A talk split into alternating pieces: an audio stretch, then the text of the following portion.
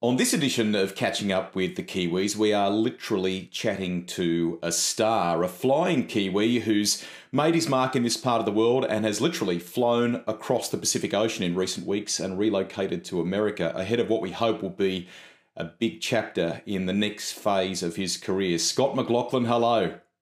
G'day, Thruster. G'day, Greg. Good to see you. It's great to see you too, mate. Let's start with a little bit of fun. You've been on social media talking about Scott Learns America. How are you going with it all? Uh, it's a bit of a it's a bit of a beat up actually, but um, they they uh, uh, they love Twitter over here. Massive fans of Twitter, and um, so I'm trying to grow my Twitter following in some ways. So uh, I put up a a post. I went to a place called Bed Bath and Beyond over here, which is it's like the Bunnings of home goods. Like it's just there's stuff everywhere. and um, I, I, checked it out, and it was uh, it was it was awesome. And and I tweeted about it. I said this is probably my new favorite store. Um, and yeah, it was it was the best thing I ever did because people just loved it and they wanted more. So I've got all these little checklists I got to do to go through fast food restaurants, all that sort of stuff, uh, whilst I travel across America next year in the future. Good on you. We're chatting to you in Charlotte. Uh, how cold is it there, and how have you settled in, mate?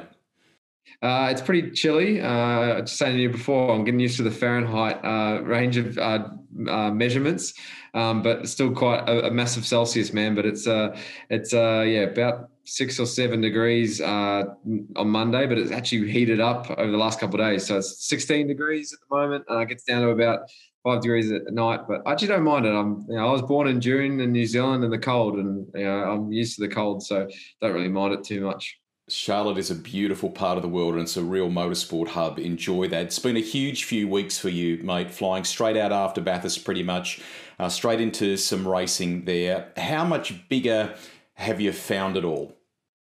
Oh, it's. I think when I first walked into the pits at um, at St. Pete, uh, realized you know how big this place is, how much you know money is invested in in the IndyCar series, and uh, you know you walk past teams like Ganassi and then into Team Penske, and you know even the little teams are, are big teams, or what we would regard in supercars as big teams. So the budgets is completely different. Um, but look, it's uh, it's been really cool. It's been a whirlwind experience. I think that week after Bathurst was probably the busiest time of my life. Um, glad I did it. It's going to set me up so much for next year and stuff, and and really, especially our first round is there next year in March, and that's exciting for me and and um and uh, my supporters because hopefully I go a little bit better than I did uh, when I was when I was there in the last race.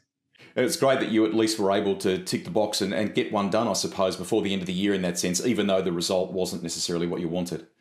Yeah, look, the result wasn't what we wanted, but I was able to learn pit stops. I was able to learn, you know, what time drivers briefings are, where the hotel is, like little little things that you don't like think that would be a problem or, or weird to get used to. But honestly, like going to the like trying to figure out where you're going, and then plus trying to think about you know driving the race car itself. It's it's a lot to take on um, for me and my wife. So it was um, it was it was a, a good weekend good weekend to learn my crew because um, over here it's different. You, have got your own crew. You, like you don't have, you, don't share a pit boom, so it's not the same. You know, pit crew on two cars or three cars or whatever. Over here, it's just you've got your your 22 car, your 12 car, your two car, and your three car. And I've got my three car and and and the guys on there, and that's what's really cool. Being able to work with a specific group of people going for the same goal as me. The Penske organisation, mate, are terrific at, at recognising and harnessing talent. Probably a little backstory that might be worth sharing is how the switch in codes came about here, because on paper, we'd probably almost have thought, oh, well, it'll be a, a saloon car type move or maybe one day a NASCAR style move. But the switch to IndyCar, I think, probably surprised a few people. When was that first sort of mooted, that the, the notion of doing that, and how did you react to it? Yeah, well, initially, well, absolutely. My my goal in some ways was NASCAR. I've always loved IndyCar as a kid, but um, and Scott Dixon had a lot to do with that. Uh, but when um, Roger and Tim sort of come to me and said, "Hey, we're looking at America for you. Like, you know, would you be interested in IndyCar?" I'm like, "Yeah, I mean, I'd love to have a go at IndyCar. One, I love how it's always on road courses, and and there's a couple ovals here and there which I'd still be able to dip my toe in, in, in the water. That's very something different." but it was also a fresh fresh start being an open wheeler. I've never really been in an open wheeler before.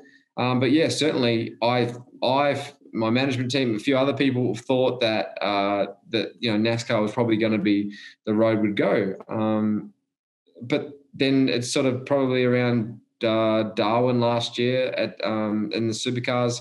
You know, we started speaking about um, you know moving forward and what was going on, and and that's when Tim pitched the idea, and I was fully open to it. And then we sort of did some testing uh, on the simulator towards the end of the year and really liked it. And it was really for me to feel the car and see if I liked it and whether I wanted to have a go. And we won the championship in Bathurst. And that whole test that happened at the end or the start of 20, uh, 2020, that was basically a, a, reward for you know winning Roger's first Bathurst and you know, two championships, the championship with the Mustang. It was an opportunity for me to try the car, um, something that sort of just came out of the blue as well. And um, yeah, and once I come out of that test, I was like, yeah, this is like where I want to go. And one that's fresh.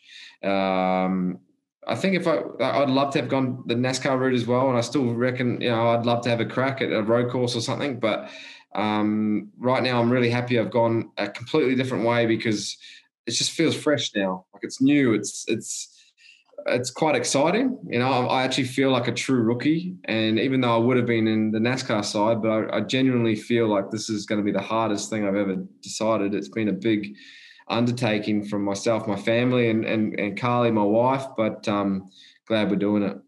I love the fact that you're getting your teeth into something fresh as you talk about there. So that comes with lots of learnings. Uh, you got to drive Indianapolis Motor Speedway. Just recap for people here. How fast did you go? How mind blowing was that? And what was the biggest learning curve? Yeah, so I was probably doing race speeds at the end of my um awesome. uh, my, my my run there.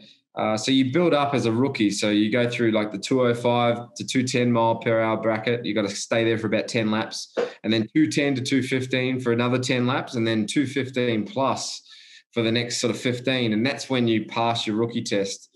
For me, uh, the the hardest part of that test was going slower. So driving those cars at a less speed without all the downforce was actually harder. When I got uh, faster and faster. That's when the flow sort of ha- started happening, and I was able to, you know, drive the car, position the car better because I was coming into the corners faster. But I think I ended up uh, 219, 220 uh, average pace, um, which is what you see in the race times. But qualifying, like it's 230, 231 is pole time, you know. So that's uh, that's an average pace. So you're hitting 240 mile an hour. Um, but yeah, certainly the fastest I've ever gone uh, for you know for the New Zealanders and Australians like that's you know 360 odd k. So it's a it's a crazy um, experience. I remember trying to speak on the radio and you can't actually you know when you talk you can feel the vibration like through your voice and you can sort of hear your, yourself like in the car i was like get, trying to speak on the radio and all i could feel was my mouth moving i couldn't i couldn't hear myself i couldn't feel the vibrations in my neck and my throat uh, it was it was a very uh, weird experience. Great stuff, mate. Um, you've also, I mean, beautiful shot of you and the legendary Rick Mears in the stands, you know, empty stands. Great person to get some advice from. What kind of stuff did you shoot the breeze on? Oh, so much. You know, that photo was us watching Joseph at turn three. Just uh, we we sat there for about an hour and a half, me and him, and we just talked about everything. It was cool. It was I was talking about what happened in, back in the day in the snake pit, which is like a little party area they have in the middle of the track. Um, you know, what was his biggest crash? You know, what was his biggest mistake? You know, what was it like winning this race? It, it's stuff that people like would like pay thousands of dollars to just enjoy that moment with him, and I was so privileged to have it. And then for me to go out there and have him as my spotter and uh, talk me through it, especially at St. Pete for one. But um, like he was in my strategy meeting. Like it's crazy. He's been connected to my hip the whole time. Awesome. And then to yeah, when I got to the, the the pit lane after my first run in Indy, he's the one sticking his head in the cockpit, going, "What do you think?" It's like this guy's a, like he's a he's a god over here, and it's so cool to have him as my mentor, as my like uh, my my teacher, and and um, really really privileged to have that. Mate, it sounds surreal. That's just tremendous. Three straight supercars titles, a Bathurst win you've alluded to there a moment ago as well. Is there anything you kind of didn't tick off on this side of, of the world before you left? Uh, no, to be honest, I, I, I did a lot of cool things. Um, last year, I, I, I won in front of my home fans in New Zealand. I won Bathurst. I won championship. I won three championships. Was something that I've always wanted to do. Um, I selfishly, I wanted to win on every track that I competed on, and I didn't get to do that. but I wanted, I wanted every track but one, and like I'm very proud of that. And and I only did that with the team that I had around me. They, they were people that pushed me: Ludo, Lacroix, Richard Harris, you know, Ryan Story. Um, they all they pushed me to no end to be better. Fabian Coulthard, my teammate, um, you know, always pushing me and uh, getting the best out of me, not only as a race driver but as a human. And I think as from 27 and onwards, I think I changed as a human being um, a little bit better. I think I it wasn't all racing, you know. I had a life sort of outside. I come to the team all focused on racing. That was it. I didn't think about anything else outside of it. I met Carly and um, we had a life away from the the track, and I certainly felt like that turned me around a bit. And that's probably one thing I'm really proud of is is you know the person I sort of started being off the track. As you should be, mate. Too still very driven as a competitor. I know that, but with a with a great um, you're a great role, role model in so many ways. And one of the things I wanted to touch on, if you don't mind, for the youngsters that are watching perhaps the Motorsport New Zealand Facebook page here, um, you know, as your profile's grown so significantly in recent years, that comes with some some traps made from the likes of uh, trolls and negativity, and and learning to deal with that, to park that is is quite a big part of that growth, isn't it?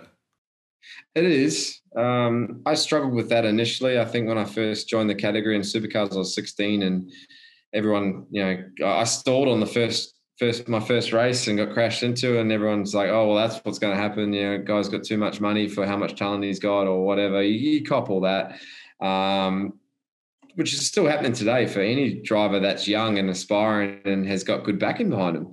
Doesn't matter how good they are if they've got a if they've got a check beside their name, they're a money driver and they got nothing, you know, and, and that's, I find that terrible, but um, you've got to take it as a grain of salt. So easy to say, but for me, for Facebook, if you can't um, cop the trolls and whatever, you, you really shouldn't be on there. But I feel like the, what, how I look at it, and I think I could like teach this to young people is that you've got, let's say you've got a million fans on Supercars Facebook page, right? And you've got a story that comes up about you, 100 people comment out of those million people, and you have maybe one or two that really like get into you about your life, or let's say real bad.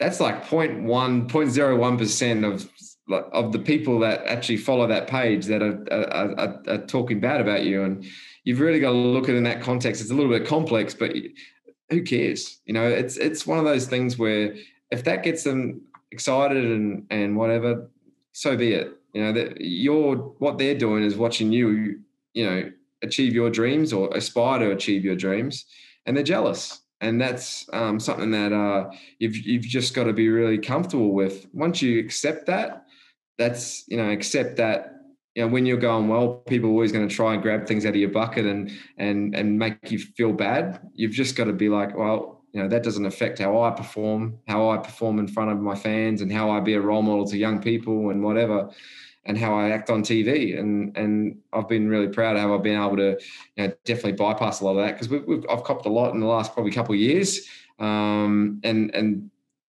but that's all part of it. It's it's just one of those deals.